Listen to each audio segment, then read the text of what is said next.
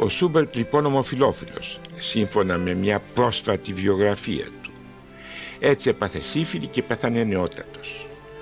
Το διαβάσαμε στα νέα, αν δεν κάνω λάθος, του περασμένου Σαββάτου, που έγραφε σχετικά με την καινούργια αυτή βιογραφία. Το αυριανικό πνεύμα ελοχεύει παντού. Προσέξτε.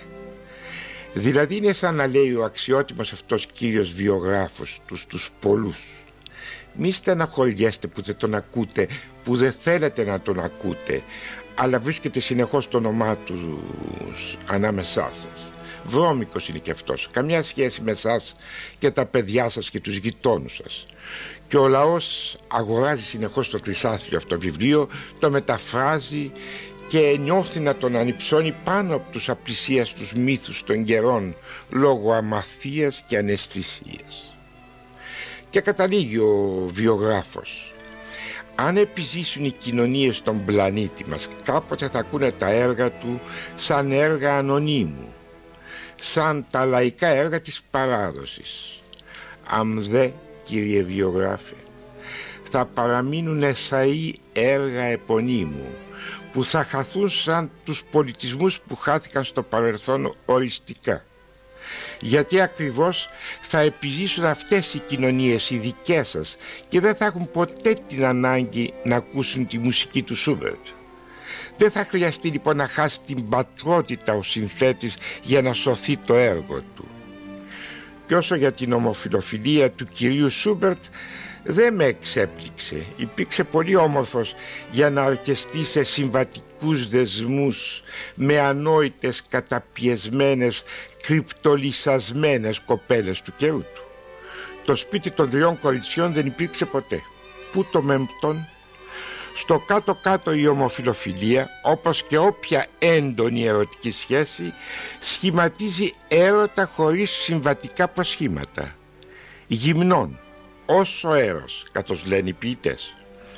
Ο Σούμπερ λοιπόν μας διδάσκει και με τη μουσική του Παπαντός να τολμάμε τον όποιον αληθινό έρωτα και όχι τον υπό της εκκλησίας και γειτόνων ευλογούμενων και τελικώς υπόπτων διαβι... υπόπτος διαβιούντα. Και στον έρωτα λοιπόν ιδιοφύης ο Σούμπερτ.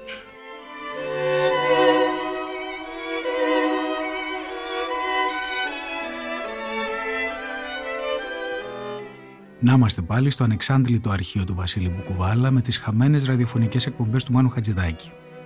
Ένας συνδυασμός από πολεμικά σχόλια, σουρεαλιστικό χιούμορ με την κυριολεκτική έννοια του σουρεαλισμού και τρυφερά ιντερμέδια έτσι σαν κάποιος φίλος να σου εξομολογείται κάτι στο αυτί μια πολύ μύχια σκέψη του. Όλα πολύτιμα. Είναι τα podcast της LiFO.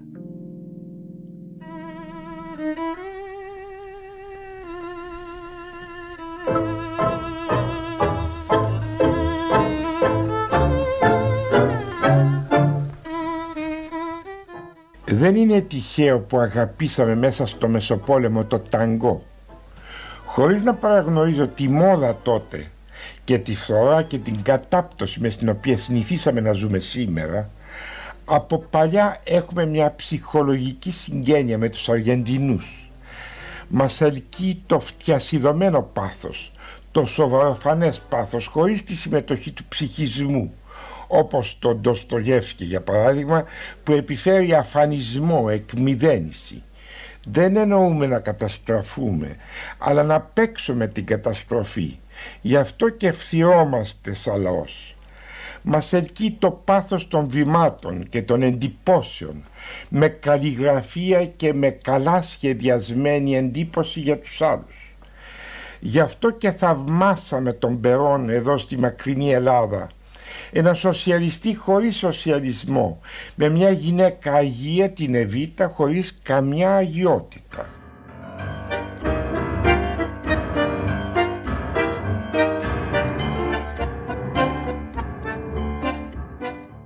Κάθε συσχετισμός με υπαρκτά πρόσωπα είναι τελείως συμπτωματικός όπως λέγαν και στις παλιές ταινίες του κινηματογράφου. Μιλάω για την έλξη των βημάτων και την αδυναμία μας στις εντυπώσεις. Φυσικά δεν σας αποκρύπτω πως όταν κινούνται τα πόδια και τα χέρια ακινητεί το μυαλό. Αυτό είναι ακριβώς το περιεχόμενο της περίφημης μεσογειακής μας εκφραστικότητας. Η απουσία σκέψης και αισθήματος. del pasado como socios arruinados, sin rencor.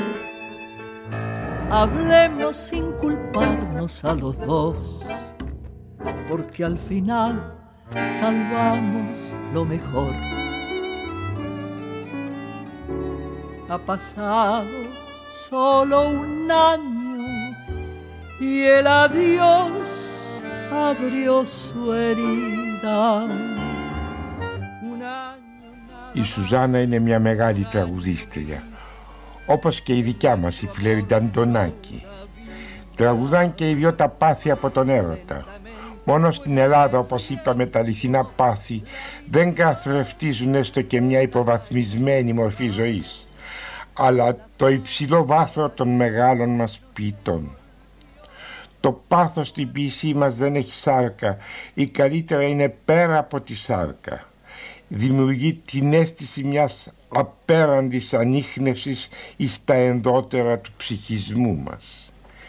Οι ποιητές μας είναι πολύ μακριά από την καθημερινή ζωή και βοηθάν τις εξαιρέσεις του τόπου να διαμορφώνουν κριτήρια, όραση και σκέψη σε πείσμα των ερπετών και των λαϊκοφρόνων.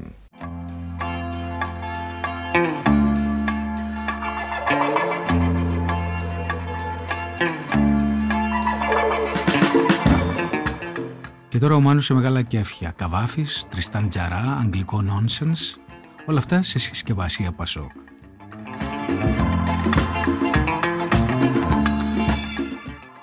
Ύστερα είναι και αυτή η ανομαλία του πρωτοτύπου θα την έλεγα.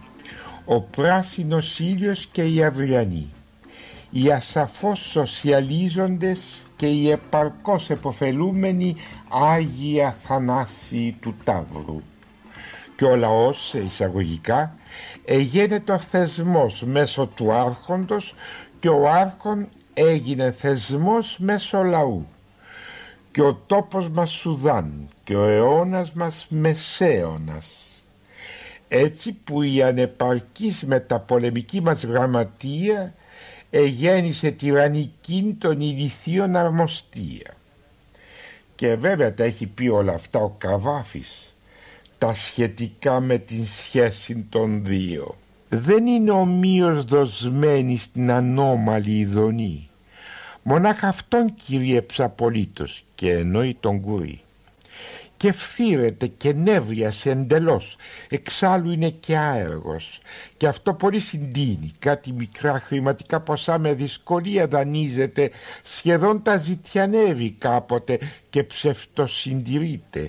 Φιλεί τα λατρεμένα χείλη πάνω στο εξαίσιο σώμα της εφημερίδας του και ειδονίζεται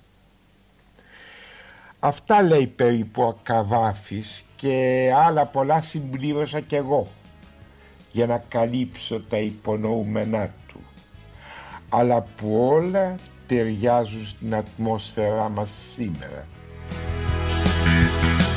From the ice age to the dull age there is but one concern I have just discovered some girls are bigger than others Some girls are bigger than others.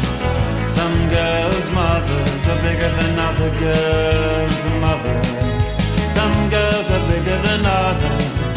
Some girls are bigger than others. Some girls' mothers are bigger than other girls' mothers.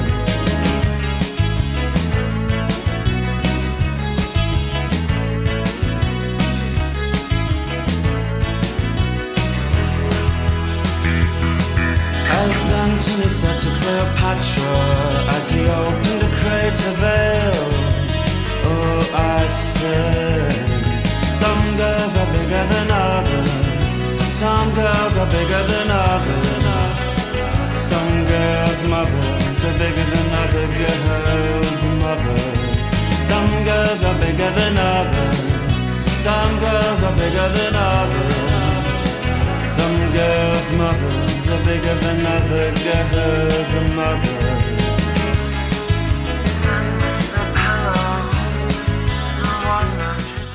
Στο ίδιο ύφος τώρα συνεχίζει ο Μάνος της περιφρόνησης και πώς απαντά που αλλού στην Αυριανή στις κατηγορίες ότι ζήτησε ένα υπέρογκο ποσό από την ΕΡΤ για να αναμεταδοθεί μια συναυλία του από το Παλάς. Αυτό το λέει Πάλας.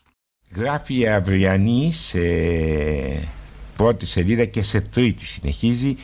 Για ένα σκάνδαλο εκατομμυρίων 5 εκατομμυρίων, 5 μάλιστα 156.000 δραχμών που ζήτησα από την ΕΡΤ για να μεταδώσει τη συναυλία μου από το Πάλας.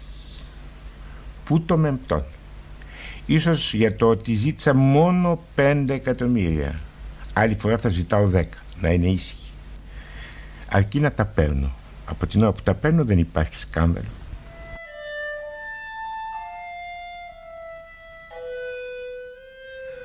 Ας έρθουμε στο 1945 Στην εποχή της Μελισάνθης ήμουν 20 χρονών. Ας με συγχωρέσει η Αυριανή θα ασχοληθώ με τον Μητρόπουλο. Ξέρω είναι και αυτός άθλιος, ελίτης, ελίτης, μίασμα κλπ. Αλλά η Ελλάδα του 60% εννοεί να τον τιμάει και να τον λατρεύει για όσα προσέφερε στη μουσική και στον τόπο μας. 16 Δεκεμβρίου 1945 λοιπόν. Ο Μητρόπουλος διευθύνει τη συμφωνική ορχήστρα του MBC στο Carnegie Hall και παίζει ο ίδιος πιάνο το πρώτο μέρος του τρίτου κονσέρτου για πιάνο και ορχήστρα του Προκόφιεφ. Οφείλετε να γνωρίζετε πως αντικατέστησε ξαφνικά τον ίδιο τον Προκόφιεφ σε μια συναυλία του στο, στο Παρίσι και έπαιξε ο ίδιος και διεύθυνε το κονσέρτο. Και έτσι άρχισε τη διεθνή του σταδιοδρομία παίζοντας και διευθύνοντας αυτό το κονσέρτο. Ακούστε λοιπόν το πρώτο μέρος. Φροντίστε να βρείτε τον δίσκο και να ακούσετε και τα άλλα δύο.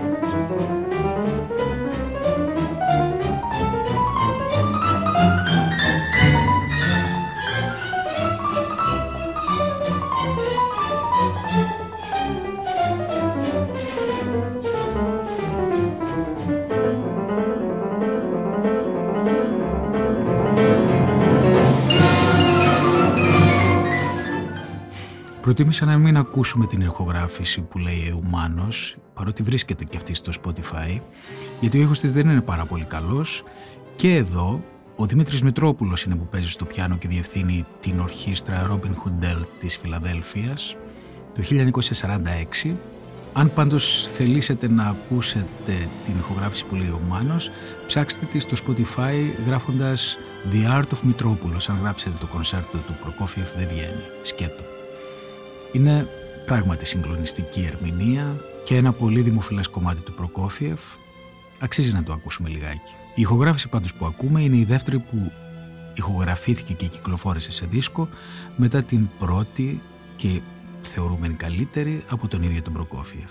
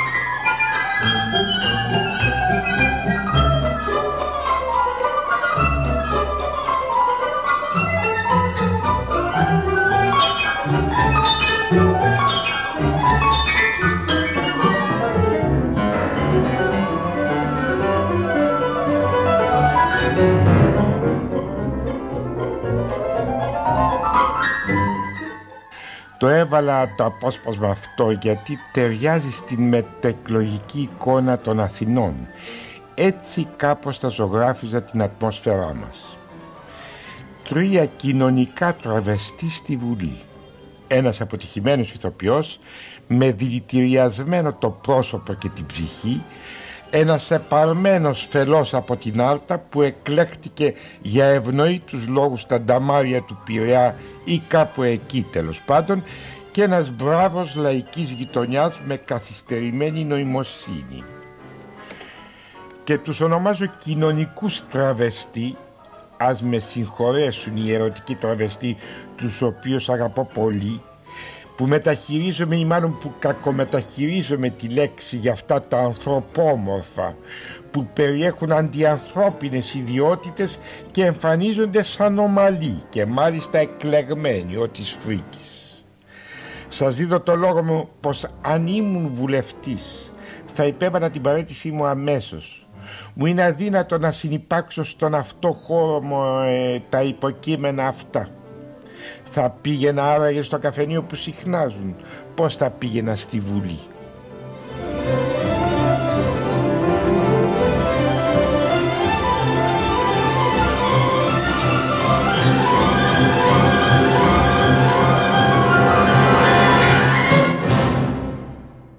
Ξέρετε τι κάνουν ο Τσοβόλας και ο Σωτήρης Κωστόπουλος όταν συναντιόνται αργά τη νύχτα μυστικά στο σπίτι του δεύτερου; Ακούνε το ποιμενικό του Στραβίνσκι. Όχι με το Χριστοφέλη αλλά σαν οκτέτο όπως το γνωρίζαμε ως τα σήμερα. Θα μου πείτε τόση καλλιέργεια; Και βέβαια και ακόμη περισσότεροι κοιμούνται μόλις αρχίσει. Και τώρα ένα σχόλιο για το πώς το κράτος αντιμετωπίζει τους χρήστες ελαφρών ναρκωτικών. Πώς δηλαδή έτσι όπως λέει ο Μάνος ορισμένοι ευπρεπείς κύριοι προτιμούν το λάθος από το πάθος και μία πολύ εντυπωσιακή κατάληξη. Κρίμα που δεν πίνω μαριχουάνα για να βγω να το δηλώσω από το ραδιόφωνο. Κάθε κλάδος και επάγγελμα έχει και τα παραδείγματα προς αποφυγή. Και για παράδειγμα, ο πρώην εισαγγελέας αφετών κ. Λάμπρος Καράμπελας, πρόεδρος της Κεσικάνα, που πάει να πει Κεντρικό Συμβούλιο Καταπολέμησης Ναρκωτικών γεμίσαμε με κακόχες και άχρηστες λέξεις από τις συντομεύσεις ονομασιών των οργανισμών επιμελητηρίων και άλλων οργανωμένων κοινωνικών δραστηριοτήτων. Ο πρόεδρος λοιπόν της Κεσικάνα κύριος Καράμπελας αφού δεν έγινε δεκτή ή για άγνωστους λόγους αδιάφοροι για τους πολλούς παρετησείς του δηλώνει αντίθεση με την αποποινικοποίηση της χρήσης των λεγόμενων μαλακών ναρκωτικών. Επίκια ναι αλλά όχι ατιμορρησία στους χρήστες των ελαφρών ναρκωτικών. Αν δείτε τη φυσιογνωμία του θα προτιμήσετε το AIDS από μια συνομιλία μαζί του. Είναι από αυτούς τους ευπρεπείς κυρίους που εννοούν την ηθική χωρίς το ήθος, την ευπρέπεια χωρίς την αξιοπρέπεια, το λάθος παρά το πάθος και τέλος στην άριστα οργανωμένη κοινωνία μας την επιοίκεια αλλά προς Θεού όχι την ατιμορρησία.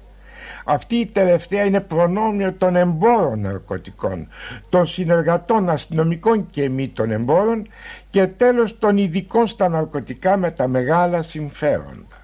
Προς Θεού, όχι αποδοχή του πάθους και της έξεως. Εδώ το κράτος τιμωρεί.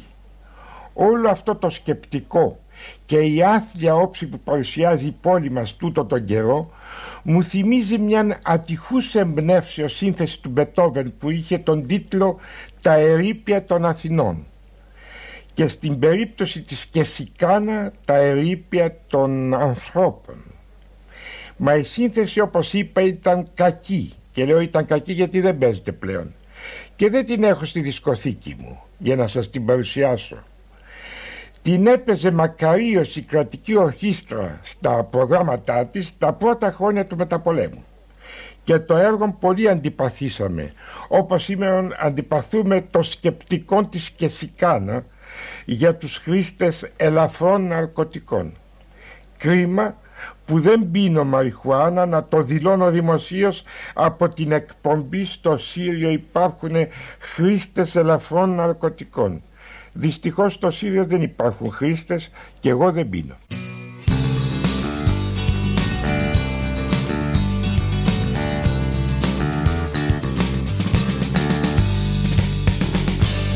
dreaded sunny days, gates. Keats and Yates are on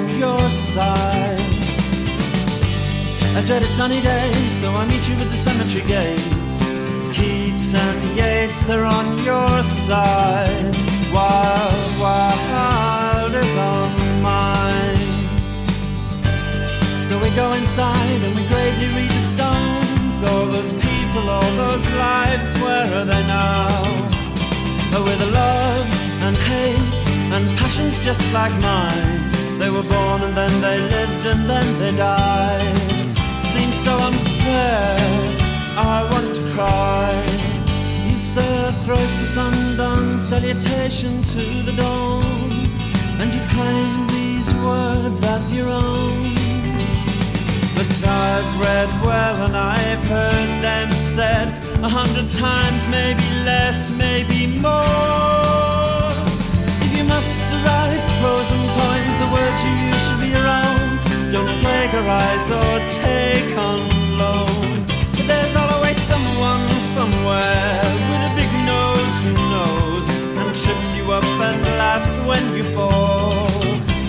trip you up and laugh when you fall. You say London Ήταν ακόμα ένα επεισόδιο της σειράς podcast που αξιοποιούν, ελπίζω καλά, το αρχείο του Βασίλη Μπουκουβάλα με τις χαμένε ραδιοφωνικές εκπομπές του Μάνου Χατζεδάκη. Με ο Στάι Τσαγκαρουσιάνο, ευχαριστώ που με ακούσατε. A dreaded sunny day, so let's go where we're happy and then meet you at the cemetery gate. So Keats and Yates are on your side. I dread a sunny day, so let's go where we're wanted and I meet you at the cemetery gate. and Yates are on your side, but you lose. Cause where the lover wide is on the mind.